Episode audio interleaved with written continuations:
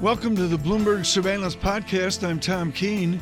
Daily, we bring you insight from the best in economics, finance, investment, and international relations. Find Bloomberg Surveillance on Apple Podcasts, SoundCloud, Bloomberg.com, and of course, on the Bloomberg.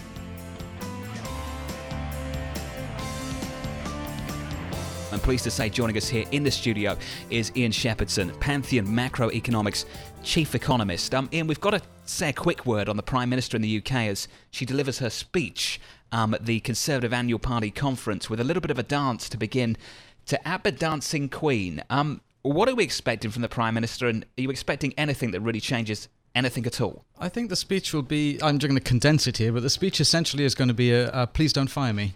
Um, that's really, she has no great vision.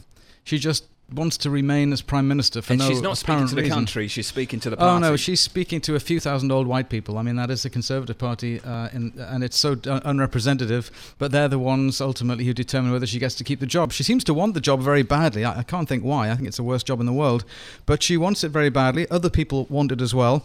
Uh, in the, and in the meantime, of course, uh, Britain is dealing with the chaos and confusion of Brexit because the government can't make its mind up about what it wants, and the EU is just standing watching all this in astonishment. There is only one other man um, less excited about this speech than, than you and I, Ian, and it's Tom Keene. Um, Tom. No, eh, Good morning was, to you, know, sir. Very abrupt. I mean, we, we usually don't talk like that about our politics in America. Um, when I look at this, Ian, I go back to Barry Eichengreen of Berkeley, who was heated about the negative ramifications of Brexit. And he also said for London as well. Do you Absolutely. share even a tinge of Professor Eichengreen's concerns? Oh, absolutely. It's it's terrifying. You know, the, the British economy over the last 40 years has, has in, reinvented itself as a services economy. Yep. And um, and services aren't covered by you know, the Canada agreement that, that keeps being talked about. And uh, the, the danger is that, that the UK services sector is left out in the cold in the event of a, of a Brexit without a proper deal, which would be an absolute disaster. So I, I'm, I lose a lot of sleep over this. But let me say, Ian, I have to say, spending some time in the city last week, I had a lot more people concerned about socialist Corbyn taking over the government than they were about Brexit. Yeah, the people you were talking to probably weren't massively representative of the country as a whole, to be fair. No, You they're know. representing the city, not Yes, the country, I have yes, to in- admit. indeed, indeed. The country has had 10 years of conservative austerity for no reason other than they, they, they was their religious dogma. And I think in the country as a whole, people are kind of sick of it, which is not to say that what Corbyn is offering is a, a, a seriously attractive alternative, but there's a lot of people who would like something different, that's for sure. yeah. Can I ask a sophisticated You can question? do whatever you like. This is your I- show. We're as well. watching folks on Bloomberg Radio. Uh, the television feed, you know, you make a joke about Prime Minister May coming out and dancing. All I did was see within the obligatory clapping the knives out. Is it like The Crown? Is it Oh, like where. Macmillan hates Churchill and It is the six people Absolutely. around? This conference- it doesn't, conference folks. It is doesn't brutal. look No. like America. It's, It's not. different than uh, you know, we hate you, Mr. Trump, or we love you, Mr. Trump. No. There's a British way here that was frankly just like in the first and second seasons. A- an of awful The lot of people in that in that room, and a lot of those people who were smiling and clapping because they're on TV uh, would very Yeah. much like somebody else to be prime minister. Uh, but you know, it's not like an American political convention, which is a staged, managed cheerleader event. This is uh, this is real politics, sort of Mm-hmm. Yeah. red in tooth and claw, live on stage. John, how about those Yankees? Uh, how about those Yankees? Big game tonight, is that right? I believe so. Yeah. Yes. yes. Against Oakland yes, the Oaklands at Yankee Yeah. Stadium. Yes. I look forward be- to that. Okay, now let's go I- back I to look- England now. can- let's get away from Back England and Brexit. Let's get to EM. Because Why don't you really- reset the show for us? Okay. Reset the show. Good morning, good morning to our audience worldwide from New York City. Forget the previous five minutes. Let's do Brexit. No, we're not going to do that. Um, Ian, let's talk about what's happening in emerging markets because Yep. it's quite interesting. Turkish inflation is surging. The Indian rupee is at a record low. The pockets of pain are still there. Walk me through what you're looking at at the moment. Well, these pockets of pain aren't going to go away anytime soon, and I think for quite a lot of these EMs, Turkey uh, obviously is the poster child, but but also India, increasingly South Africa, Indonesia. Countries that have got, or EM countries that have got inflation problems, uh, that have got current account deficits, that are reliant on oil imports because oil is now becoming a big deal everyone's talking about. These countries are vulnerable anyway, Then you've got the Fed raising rates and giving all these investors an alternative. They don't have to put their money into EM to chase yield anymore. They can uh, they can be more inclined to be at home. So what happens is that the pressure on EM builds as the Fed is raising rates, and the pressure builds in proportion to how dim a view markets take of the way you've been conducting your economy. So in Turkey, we've got an authoritarian leader. We've got a, a guy who wants to run monetary policy as, as well as the country.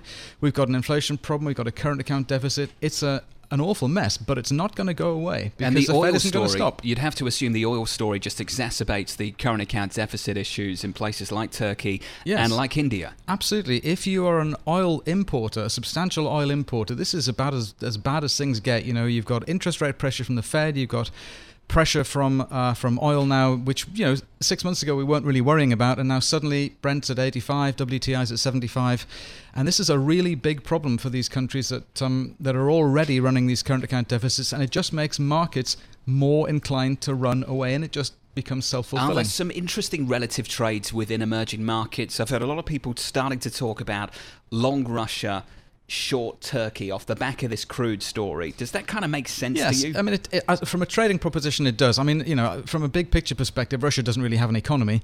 Um, you know, Russia's uh, Russia is uh, is a small economy, but it does have a lot of oil and a lot of gas. So yes, I mean that makes perfect sense to me as an intra EM trade. And of course, there are there are winners and losers, and, and other EMs. Some of the Latin American EMs uh, are in uh, are in rather better shape. Obviously, Argentina, Venezuela. Accepted, but they're in better shape than, than the Turkeys and, and South Africas and, and Indias. So it's a it's a shifting game, and it does depend enormously on, on exactly where oil prices go. You know, if oil continues to rise and, and Brent gets up to say you know hits the hundred dollar mark, Yeah. then you're looking at much more widespread EM pain and much more currency weakness, and you'll get you'll get markets calling on the Fed to take a breather. The problem is looking at a 3.9 domestic unemployment rate. I don't think Jay Powell can afford to take a break. well, I'm just wondering where the circuit breaker comes from because the markets might call on the Fed to take a breather at some point, maybe next year. The President of the United States is staging a bit of an intervention with the with the Saudis, um, ramping up the pressure again in the last 24 hours. Do you see any response coming from OPEC and Saudi Arabia to this? Well, not really. I mean, they're they're not the swing players that they used to be. the U.S. is not a swing player. But the bizarre thing is that um, actually the U.S. is now an economy which which benefits from higher oil prices net because although it raises gas prices, Right. which, which consumers don't like, but it raises capital spending in the oil Yeah. business faster. So just in the last few years, the, the way that you think that you need to think about the U.S. on oil prices has flipped 180 degrees. It used to be we consume a lot of oil, the price goes up, it's bad. But that's not the case anymore now. We still consume it, but we produce an awful lot of it. And we've got this whole economic infrastructure that's built around oil extraction. The shale business is enormous and growing very rapidly still. So now higher oil prices actually are a net Okay. plus for growth. What's the ramifications if a blended dollar index like DXY breaks out to new highs, in this case 94 to present 95.5? And if we get a 97 print on dollars, stronger dollar, I, I mean, what does a president do? What does Chairman Powell do? You're going to tell me they're going to ignore it? I don't buy it. Ah, well, it depends how far it goes. You know, uh, quite a lot of the CPI is sensitive to the dollar. The goods components of the CPI are sensitive to the dollar, and things like imported clothing and furniture and TVs and gadgets are all quite dollar sensitive. So, a sustained further uplift in the dollar from here would, other things equal, mean a bit lower domestic inflation, and that might be what gives uh, the Fed the ability to pause, provided that at the time this is happening, Right. the labor market isn't scaring their pants Which off I'm them. sorry, dovetails right into EM weakness, John Ferro. Dovetails right into EM weakness Yeah. and uh, into, you know, maybe oil dynamics as well. Yeah, there's a toxic know- mix right now. Higher crude, stronger dollar, Toxic mix. and yields just kind of bleeding higher, slowly, slowly. I refuse to play ABBA. I did YMCA. You come I on, just, come on, no. come on, come on. A No. bit of ABBA Dancing Queen, just to set up a Brexit conversation later on. You know you want to do it. You do. I can see you smiling. Tom I, Keene's smiling. In, I'm in therapy. I can see that you want to do it. I'm do in this. five-step surveillance therapy. Who's put you through therapy? Are you kidding? I got a call from Washington yesterday. Are you in trouble? I'm in, yeah, I'm in big trouble. Expenses? But no, oh no, no, that's a separate what, story. What was the What was the call no, this came from you know uh, Come on. people with Madame Lagarde. Just They- on they air. were We're just live on were not- radio. You'll tell me a little bit more. The IMF aren't happy with you. Yeah, with USMCA, everybody.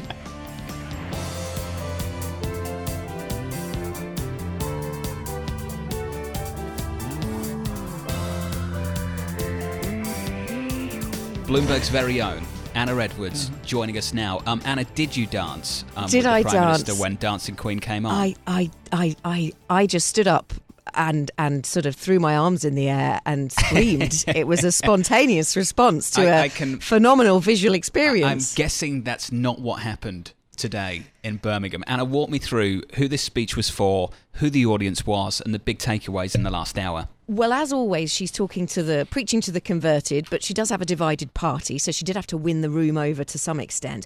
She had a thing to do today, didn't she? And that was to rally the troops behind her vision of Brexit because she'd been challenged yesterday very directly by her former Foreign Secretary Boris Johnson, who had a very different view of Brexit. So her mission today was to rally uh, the troops around Brexit. She she we can come to some of the detail if you like, but she did seem to manage to do that. Yeah. Um, and she took on uh, Boris Johnson a little bit, and she also wanted them to rally against the big enemy that she sees, and that's Jeremy Yeah. Corbyn, leader of the Labour Party. and I don't care. What I care about is in the movie, in the movie The Crown, the TV show The Crown.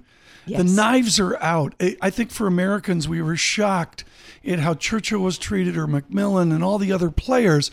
I saw that in the faces of the people in the audience. It's totally different than in America. How much do they hate each other? What the different parts of the party? Yeah. Yeah, I mean they they're uh, quite quite. I mean I don't know if hates the the wrong yeah. word. okay, excuse me. I'm an American. I'm sorry. I just love Yeah. the way you frame UK politics through. Can I- yeah, I'll just- I'll viewing just throw in- No, but I'll Hammond's throw there. in- The Chancellor of the Exchequer's there with eight guys. I don't know who they are, and Anna knows them all, and they all look like they look like the TV show The Crown.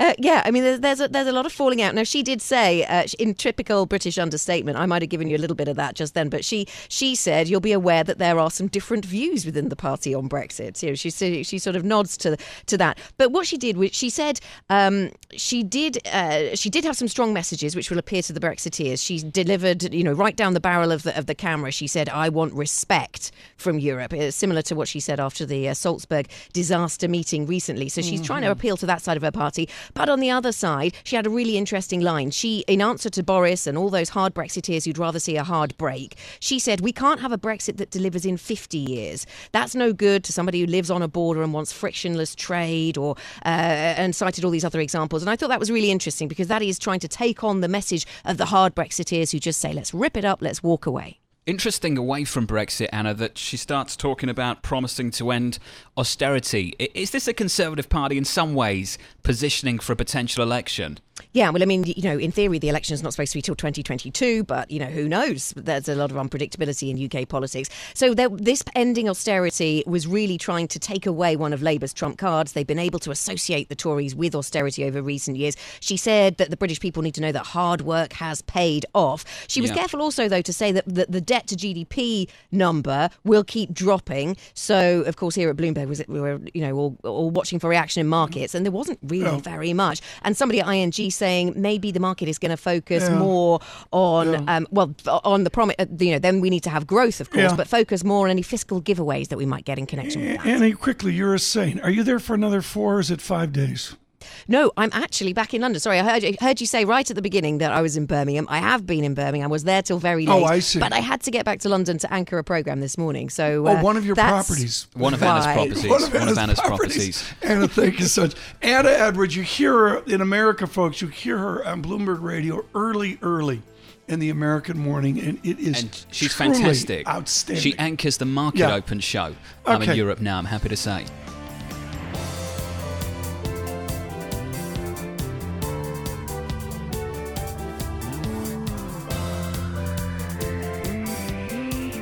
Right now, I want to rip up the script and talk about something that's basically off the radar of all our distractions of Amazon, Apple, Italy, Turkey, on and on. Of course, everything going on in Washington is well. You can do this with Craig Trudell.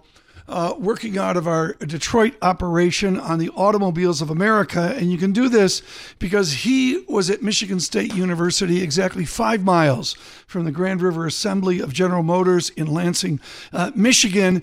And Craig, that means you are qualified to talk about the quiet automobile disaster out there, not Tesla, the collapse of the Ford Motor Company, down 47% uh, from the peak of four or five years ago. They brought in Mr. Hackett. Is he going to be shown the door like Mr. Flannery of General Electric? You know, the the person to be asking that, Tom, is going to be Bill Ford. Um, so he is. I, he is Bill Ford's guy.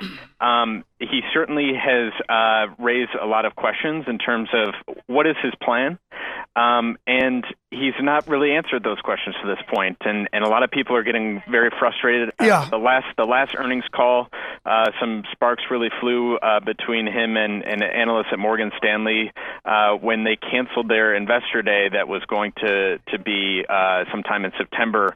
Uh, and when they canceled it, the analysts asked, uh, "Do you think you're still going to be around whenever Right. you guys are ready to have that investor day?" So people are Right. very frustrated. Uh, there's some new product on the way, some some new SUVs that are desperately needed, uh, but they're late, and the company Yeah. is really struggling Okay. in this market. Well, well explained, and I want to say full disclosure. I've got a great affinity for Mr. Ford. He and I talk pond hockey, among other things. He goes up north every year and does the whole Midwest pond hockey thing, and I think he had a cameo in Wayne's World as well. Craig, when I look at this, I want to know. I want you to explain. You car guy, and you know all the other guys we got out in Detroit.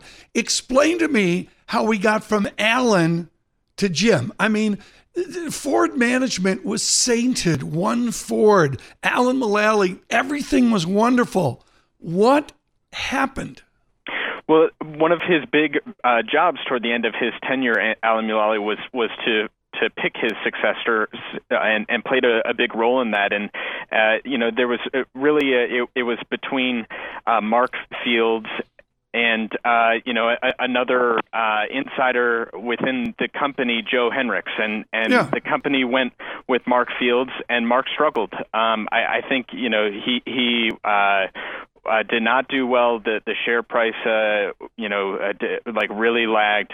Uh, they had uh, some real trouble with with making sure that they kept the the product lines uh, up to date, and and he was shown the door uh, very quickly. So Yeah. uh, you you know, it was it, from there we we uh, go back outside, and it really seemed like Bill Ford was kind of trying to pull another Mulally. He went outside his company. Uh, let's bring in uh, somebody who who hasn't been at Ford, uh, and you know, we we can recall that Mulally came from Boeing, um, and and Hackett was viewed as uh, sort of a turnaround guy. He came from Steelcase, the furniture company, and there was some thought that okay, you know, I can I can bring in somebody with a fresh perspective. Uh, Alan obviously uh, brought a fresh perspective to this company, and and that paid huge dividends.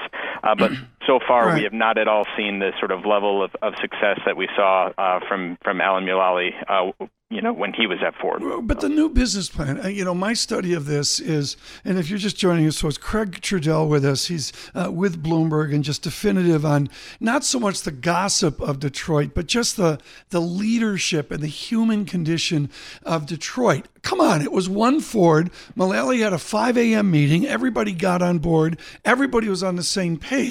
Per the Morgan Stanley conference call, is anybody on the Hackett page? Because I don't, you know, not that I'm an expert, but I don't see it. He's he is original to be kind, moving from Steelcase. And and Craig, you know what everybody's saying. How can you move from making file cabinets over to running a global automobile company with seven thousand parts per car? How can Yeah. you do that?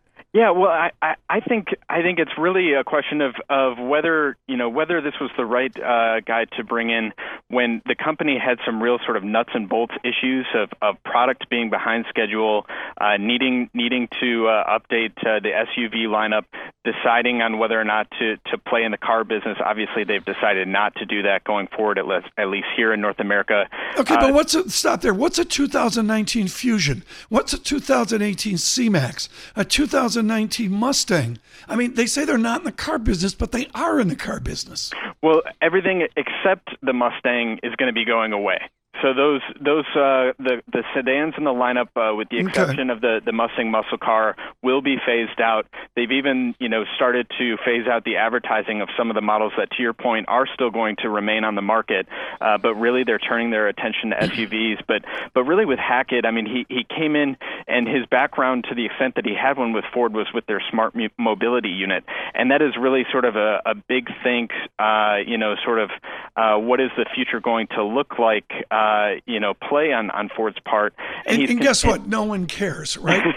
right, and, well, and he's continued to, to sort of take this, you know, big sort of universal uh, step Right. back look at where the, the future is going to be in terms of mobility and and oh, come on, um, stop you know, it. shared They- autonomous. stop and, it. You're going to drive me nuts. This is look. I do the interview. You don't, Craig. Yes. Listen to me. It's real simple. Fields was fancy. He did all the fit and finish. Mulally was the god. They came out with the Flex, which is the only Ford I see in the island of Manhattan. As you said, they desperately need an SUV, and they got a mm-hmm. CEO doing tech babble. Right. Right. Yeah, that that I think gets to it and, and cuts to the chase. I mean, when when uh, Jim Hackett made an appearance at CES earlier this year, I think a lot of people just sort of left his presentation scratching their heads. And so, if that's Okay. any indication of the, the kind of leader he is internally at Ford, that, Right. that has a, Al- a lot to do with the problem. Al from New Jersey just emails in, and could you please ask him what Mr. Hackett's reception is going to be at the North American International Auto Show? How is he going to be greeted? I saw Marchionne once when I was at the North American International Auto Show, and he was greeted like a god. Same with Mulally Lights. Does anybody care if Hackett shows up at the North American International Auto Show?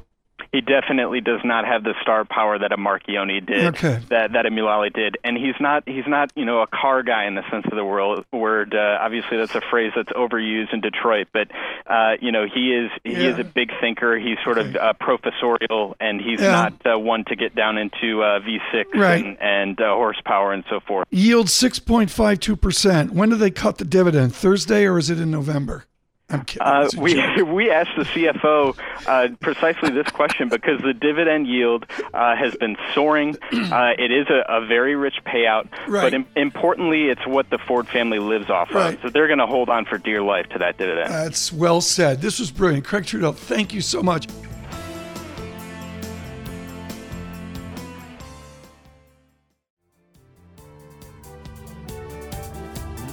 One of the books of joy of the last five years, and this is a serious book uh, to be read and considered chapter by chapter, is Failure to Adjust How Americans Got Left Behind in the Global Economy. It was a terrific success with a huge resonance. Chapters like Confronting the Competition, How a Strong Dollar is Hurt, how to think about economic competitiveness, another important chapter, and it can only be Ted Alden of the Council on Foreign Relations. I can't say enough about failure to adjust. So you've got to write a new epilogue, maybe a new prologue. How do you rewrite it after USMCA?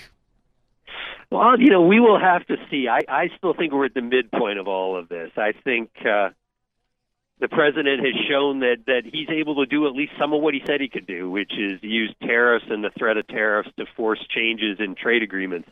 Um, the big enchilada, of course, is China, and we don't know how that one's Yeah. going to play out. So I think I'm going to hold off before I write another Okay. uh, prologue or epilogue. Okay, beach reading 2019. I can see it. I can see it already. Now, you I could be like a girl magnet if I was reading Failure to Adjust on the Beach. Ted, great.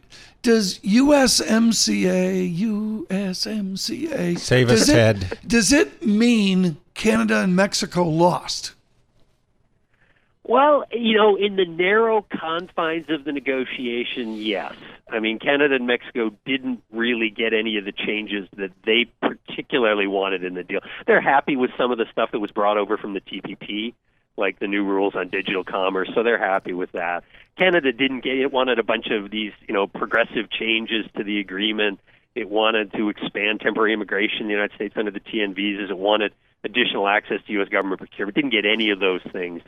Mexico made some moderately significant concessions. Canada, very few at the end of the day. I think they're both pretty happy with it, but but it was definitely tilted in the direction that the U.S. wanted to tilt it. Ted Alden, can you speak to the issue of future negotiations? Because in the actual text of USMCA, apparently each of the individual countries must give 30 days notice to their partners if they are to negotiate a free trade agreement with what is described as a quote non-market economy. What do you make yeah, of this that? is this is causing some controversy. And I think it was one of the elements of the agreement that surprised all of us who were watching it pretty closely. We Does this mean China? that. Of course, yeah, of course it means China, and and you know the Canadians have have talked about the idea of doing a free trade agreement with China. Prime Minister Trudeau has sort of done some preliminary discussions with uh, his counterparts in China on this. I think this is a kind of preemptive strike by the U.S. to say we don't want to see Canada or Mexico do a free trade agreement with China because that could complicate our dealings with China. I mean, the non-market economy stuff has a little wiggle room because the Chinese, of course, have taken a case to the WTO saying they should no longer be considered a non-market economy. And if they win that case, I suppose they wouldn't fall under this clause. But we'll see how it plays out. It was it was an interesting addition to the agreement, to be sure. Do you believe that the United States is trying to put together its own free trade bloc in North America? I mean, I don't think you know the the the new USMCA is any more of a block than the old NAFTA was, but I do think what the administration is doing is trying to tick off these deals one by one. You know, Korea, now Canada and Mexico. We're going to see what happens with Japan Yeah. and Europe, and then really turn uh, everything on the Chinese with with with uh, you know allies uh, behind the administration. I do think that's the goal.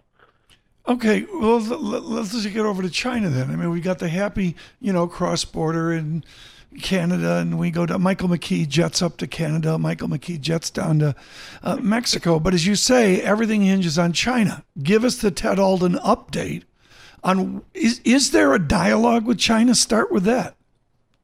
Well, at the moment, not really. You know, Treasury Secretary Mnuchin keeps trying to restart it, and then the president announces new tariffs, and the Chinese say we can't negotiate with a gun to our head. You know, my, you know, here, here's my prediction, and you can come back. You know, we can come back in however long and see whether I'm right or not. I think we'll know that the negotiations are serious when U.S. Trade Representative Bob Lighthizer gets put in charge. He was the guy who brought home this new NAFTA deal. He's going to lead the talks with Japan. He's the serious negotiator in this administration. As long as Mnuchin is in charge of the China file, I think it goes nowhere. And the president was pretty clear in his press conference on Monday. He's not quite ready to talk to the Chinese yet. He wants to turn up the heat a bit higher. That's a that's a dangerous game, but but that's the one that uh, that he's playing. Ted Alden, um, along with uh, the former Michigan Governor John Engler and former U.S. Secretary of Commerce Penny Pritzker, you helped to produce a report called The Work Ahead Machines, Skills, and U.S. Leadership in the 21st Century. Would you revise anything in that book currently based on what you know? No, and and and I'm you know I've been very pleased with the reception uh, to that uh, that report, and Secretary Pritzker in particular has just put a tremendous amount of energy into promoting this. Uh, Governor Engler was you know tied up as interim president at Michigan State University, though he's done some great stuff with it too. It's really about the the current and coming impact of technology on the workplace, and the broader mm-hmm. message here is we have not done a very good job as a country at helping Americans succeed in the face of these very rapid economic changes, be it the pressures of global competition or Yeah, the pressures okay. of technology. And that's just going to get worse. And, and, and we laid that out in the report. I think it's still pretty current and valid. Okay, you sound like Brad DeLong and Dani Rodrik. When's that change? I mean, you guys have all identified that labor in America got taken to the cleaners on NAFTA. When does this get fixed? I don't know exactly how. You know, my guru on this stuff is a guy named Richard Baldwin, who's a trade economist at uh, in Geneva. His book, the the the ah, I'm going to forget the name, the Great Convergence, something like that. Um, sorry, Richard. Uh, points to a real change around 1990 as a result of the rise Yeah. of, of information technology that made it possible for multinational companies to create these global supply chains, locate factories with very advanced technologies Right. in low wage countries. That was a big, big shift, and and I think you know if you look at if if you look that was the point at which you know uh, wages, living standards started to grow in the developing world, particularly China, which is a great thing, but they really stagnated in the advanced economies, and I think we're still trying to figure out how to adjust to that change, which really kind of kicked in around 1990. Yeah, okay. You know, coincident with NAFTA, not Yeah. caused particularly by NAFTA. Interesting. Ted Alden, thank you for the briefing. Important. Failure to adjust. How Americans got left behind in the global economy. And an update here as we see USMCA. Uh, From the uh, Mr. Council on Foreign Relations. The Council on Foreign Relations, we should say, is rather.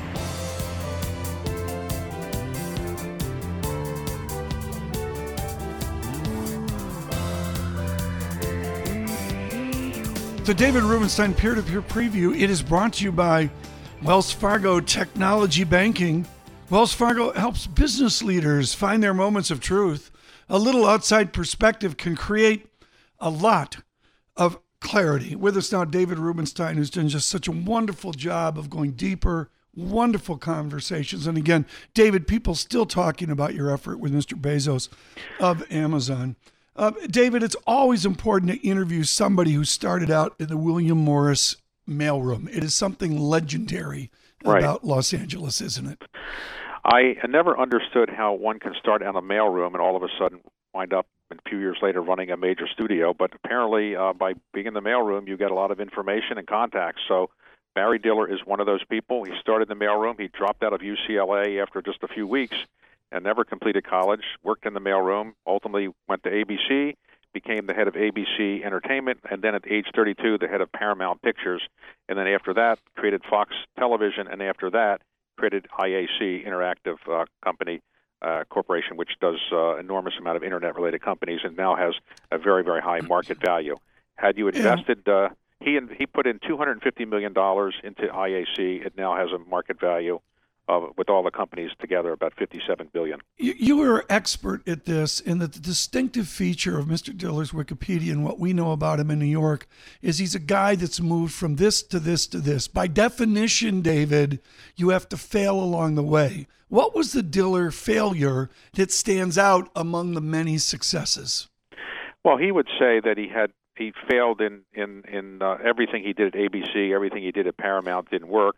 A lot of things that worked, uh, uh, he would give other people credit for as well.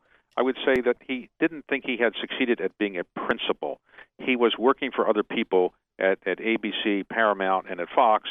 And ultimately, he said to Rupert Murdoch, I'd like to be more of a principal here. And Rupert Murdoch said, There's only one principal in this company, and it's me. And so at the age of 49, he left, uh, taking some of the, the gains he had realized, and then ultimately figured out what he wanted to do as a principal and created IAC. And, and, and it's a very big success. So I think he had not failed, but he wanted to be a principal. And at the age of 49, he began it. He's now in his 70s and obviously very, very successful financially and uh, professionally. David Rubenstein, in your conversations with Barry Diller, did something in terms of his intuition come across? His ability to intuit what would make good programming, good movies, good entertainment? He had the same perspective to some extent as uh, as Jeff Bezos. Intuition is much more important than maybe detailed analysis. So he just felt he had a pretty good sense of what would work. Uh, he wouldn't put his finger on any one thing, but I, I asked him why he was, um, you know, so well uh, versed in so many different areas, and he said even though he dropped out of college, he had always been a, a reader. He loved reading. Reading was an important part of his life, and and, and as we all know, he's a very articulate person, a very good uh, uh, user of words, and I think that people really respect his intellect. And I, I think he would he wouldn't want to brag and say that his intellect is greater than other people. He he he didn't say that, but my sense is that his intellect Yeah. is just very very high, and he just has a very good way of reading people.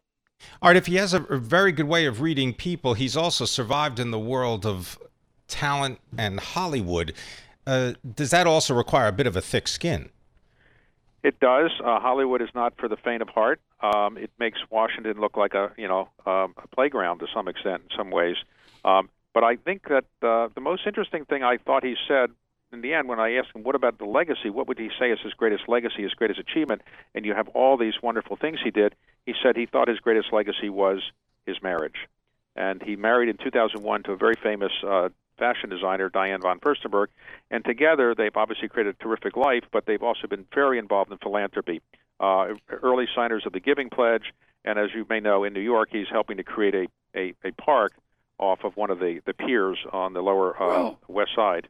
I wanted to talk about that, David. I mean, you're known for your philanthropy to America, your immense and incalculable com- con- uh, contribution to the Library of Congress. Barry Diller's changed the landscape of New York. That's quite a statement.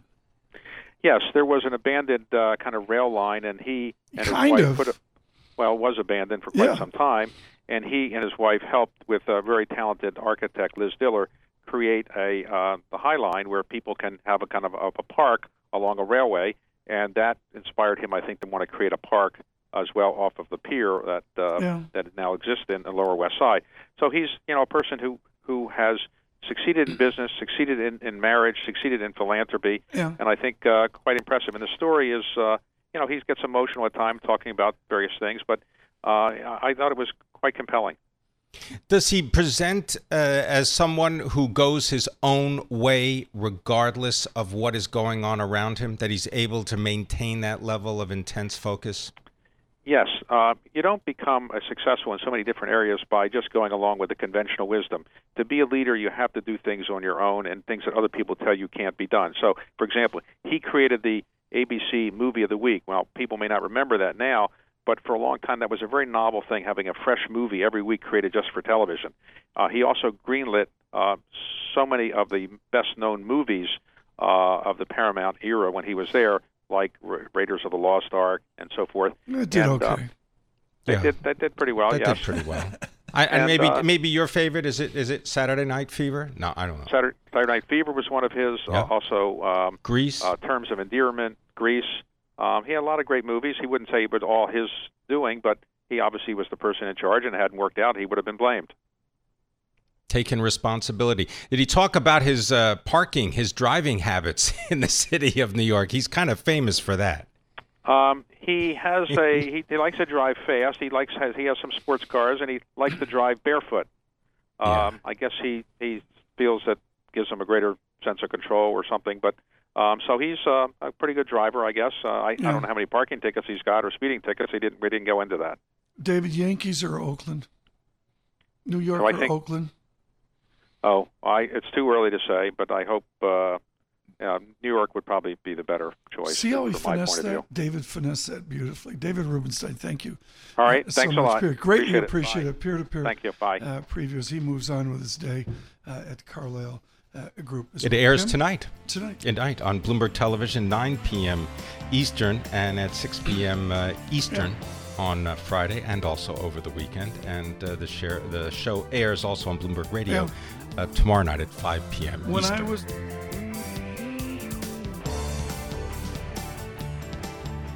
Thanks for listening to the Bloomberg Surveillance Podcast. Subscribe and listen to interviews on Apple Podcasts, SoundCloud, or whichever podcast platform you prefer. I'm on Twitter at Tom Keene. Before the podcast, you can always catch us worldwide on Bloomberg Radio.